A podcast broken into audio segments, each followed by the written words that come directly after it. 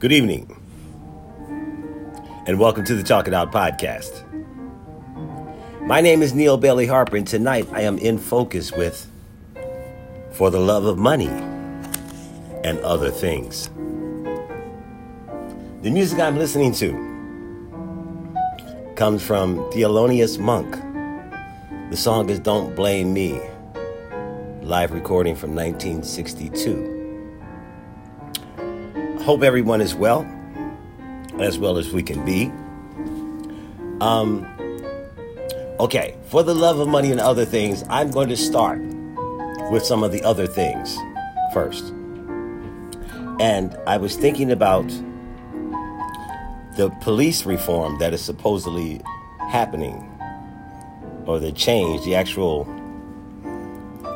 law change, the change in legislation, the systematic changes that we're seeing in little clusters from different cities, but should be done on a larger scale, a national scale. But before I do that, just just a funny funny thing I want to ask. I watch a lot of detective shows, a lot of cop shows, and it's amazing to me. Back in the 80s and 70s, they said this then. You know how police were going, and they, they might say on the radio, okay, uh, he's going southeast on 9th Street or he's going north on Broad. How do they know that? I mean, how do they know that?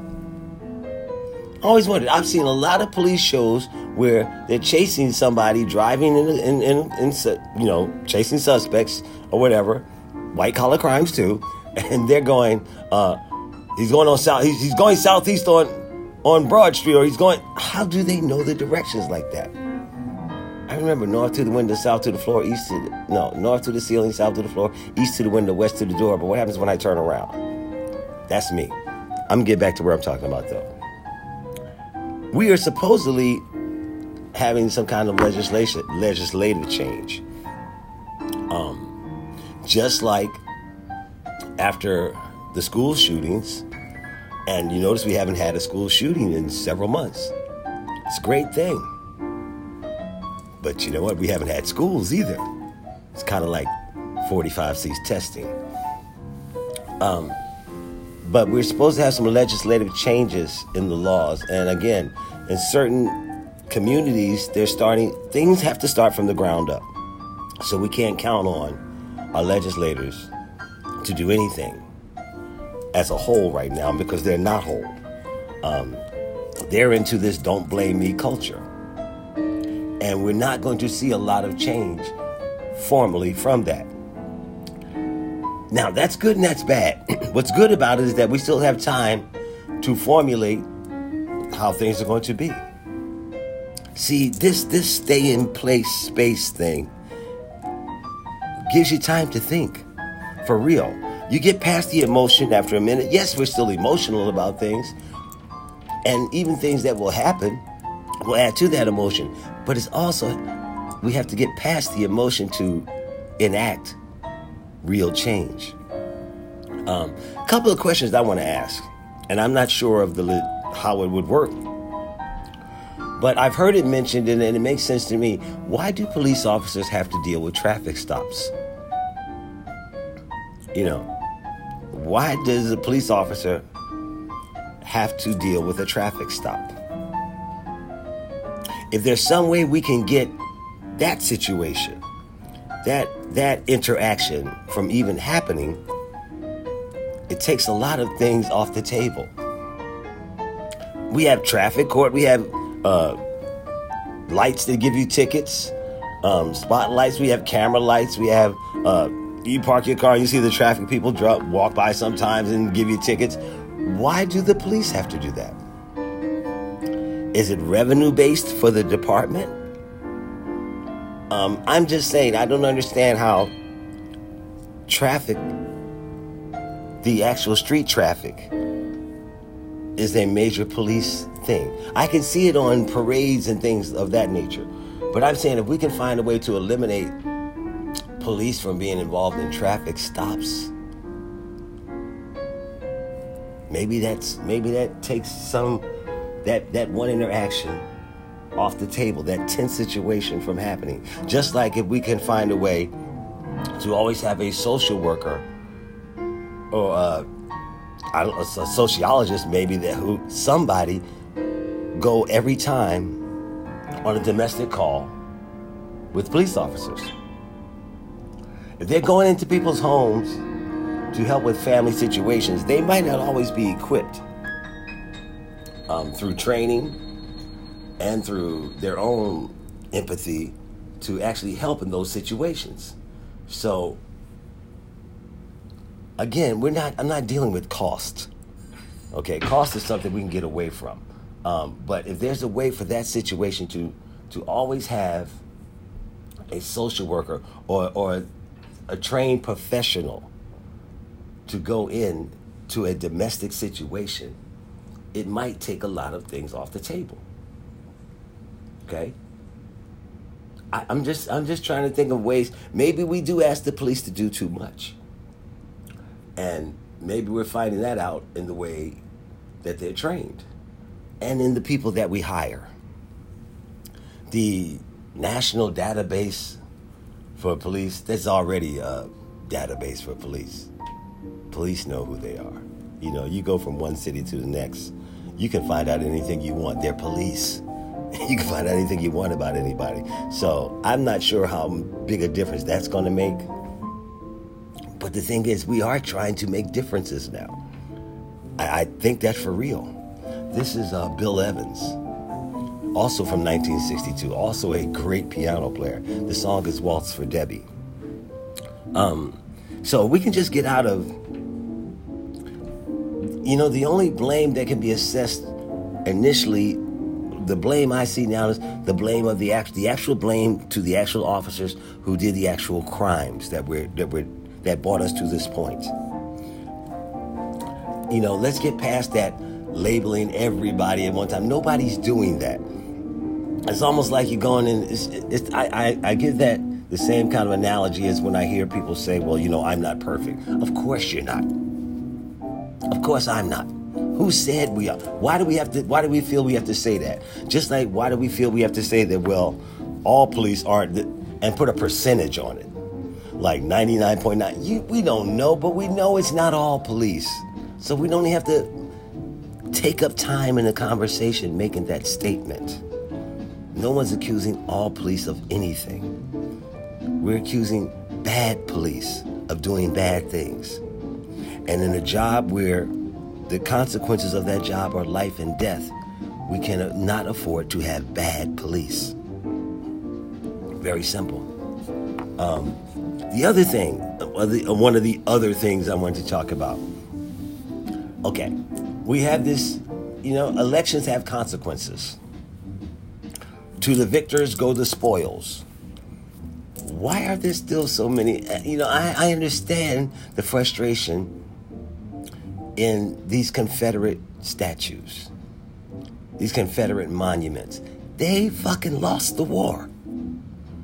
Why do we feel the need to honor them? Who is honoring them? Why are there Confederate statues in Congress? How do you walk by these statues every day and what do you feel?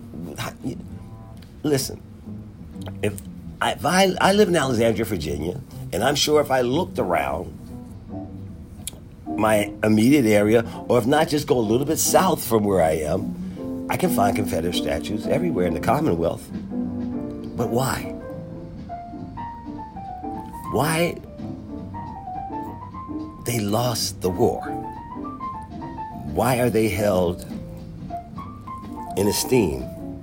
Why are statues made for people who were oppressed to walk by every day? You know what? Let me give you an analogy for that too. Let's say, and you say, well, I don't understand. What's the big deal? It's a statue. Okay, suppose we had a, a, a, the restrooms in the hotels now, and you had nice restrooms. Then you had a sign that said color. We don't we don't have colored restrooms anymore, right? That's what we won. That's what the war. Part of what the war took away was slavery and all of that kind of shit. So why do we need to have these? Put them in the museum. You can put all these statues in a museum, a loser's museum, because they lost. But the fact that there's contention about why these statues should be taken down, I wonder how much contention is it was there for these statues being put up in the first place. Take them down. Put them in a museum. Put them somewhere. But they don't need to be seen as public monuments in 2020. They were traitors against the country. Okay? They lost the war. The South lost the war. We don't need to do that with those statues. We really shouldn't.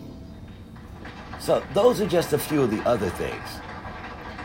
Now, let's talk about For the Love of Money. Um, sadly, a lot of things we do are predicated around how much money we can make.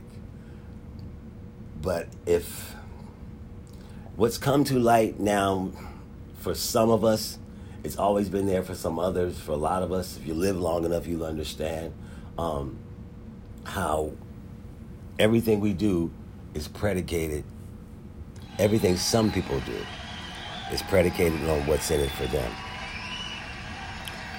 This is uh, one of my favorite songs when I was a teenager. This is the great Ray Charles and the Ray Charles Orchestra. The song is One Day Soon. And it's talking about one day soon he's going to make a million dollars of his own. Understand something. What's with this John Bolton book and with other books that have been written in the last couple years by people who worked in the administration and come left and wrote books, it's a money grab. It's all a money grab. But in this particular situation, we are all becoming aware that his money grab, you want to talk about a traitor? Or you want to talk about a treasonous action? He swore, he swore an oath to the Constitution when he took the job he took. Um, he decided not to act on any information he knew. John Bolton, I'm speaking of. He didn't act on any, any information he knew per his oath that he should have. He didn't do that because of money. Simon and Schuster, the publishers of his book, they're complicit. They are complicit. They're American citizens, I guess, for the most part, but they're complicit in his actions. Um, all of the president's men, they're all complicit in his actions because they knew what he was saying would be the truth. And they did not want him to testify during the impeachment hearings. I don't get let none of them off the hook. How much money do you need? How much do we need? So these guys are going to go down in history as the ball washers club to me. Because whatever 45 see i'm i'm one of those people who believe that 45 opened the doors to the palace and they started raiding it immediately it's always been a financial thing and very little else um, when you have a leader and i say that with extreme generosity when you have a leader who only cares about himself. He's leading us all the wrong way. I don't care if you like him. You know, he's a good entertainer. But again, we gotta get we gotta be able to start start thinking and chewing gum at the same time. Okay? There is no you know what? You can like anybody you want, but just because you like them, you're not gonna put them in a job that affects your life if they're not qualified for the job. I wouldn't. And, I think that's what we've done. Um, and most of us realize that now. And all we have to do now is undo what we've done. You can say all, anything you want about Biden, but a lot of things you can't say about Biden, you can say about 45, and they're not flattering. So, understand where we're going with this now. Um, hmm. I just think it's time for us to. You know, the other thing too. Here, here's here's here's the other thing I'm saying too. I'm having a lot of really good encounters. I'll call them just encounters with people I don't know. Um, you see, I feel maybe it's because I want to feel this way, but I'm feeling like where I live, the area of Northern Virginia where I live, it's a little bit more enlightened. You know, now I have to do my part too. Uh, I'm being approached by a lot of people just in the street conversations, wearing masks, but we're just having street conversations about whatever it is it's about. But it's just a nice moment. There hadn't been a lot of those nice moments, and it's probably because I didn't try to initiate them either. But if we want to go where we say we want to go, we need moments like that. We need times like this. Um, listen, so many people have made so much money behind the scenes in in this environment, and it's not the first time it's happened. It's always been that way. But there are so many things that are more important. That's what this staycation is teaching us. People are worried about uh, giving $600 extra to unemployed people to help them through this time. Like, that's going to keep them from working. That's too much. Really? Really? With all the money that's being taken from the top down, we will never know where most of that $3 trillion went in a stimulus plan. We will never know. You know, I don't think we will. And it didn't all come down to unemployed people. But the thing is, it's like it's like chasing the dragon a lot of times. Okay, we want to start the economy, but we want people to be well.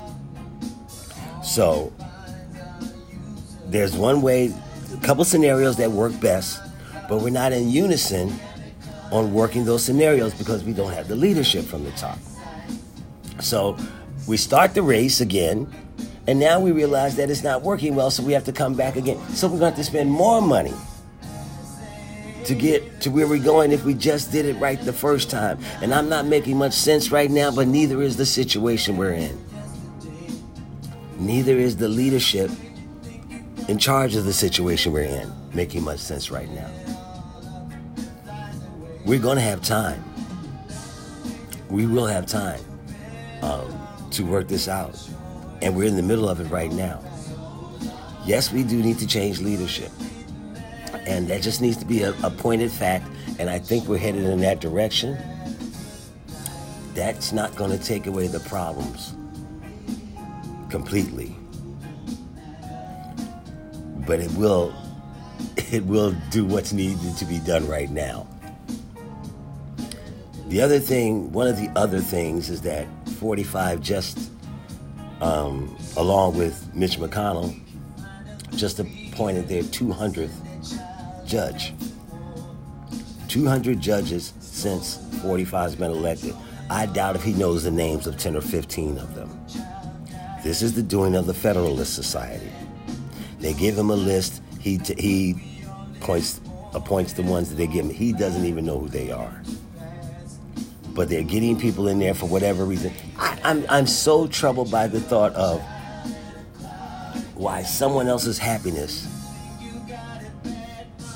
makes certain people uncomfortable. Why do we need to rig things so that somebody can't be happy? You know, why is that important? It's, I don't understand why we hold on to that. Okay? Let people do themselves. We're all gonna have to be in this together. We understand that now. Most of us do. So if most of us do what we're supposed to do, we take the first step. Like I said before, this is uncomfortable. This is intense. This is emotional. But this is what's necessary. And this is the time to do it. So I'm talking to a lot more people, and a lot more people are talking to me. I hope you're doing the same. This is the Talk It Out podcast for the love of money and other things. You know, we got to realign the value system just a little bit. If we love our children, show them that we love them systematically. Have a good day, everybody. Take care of yourself. Talk to you soon.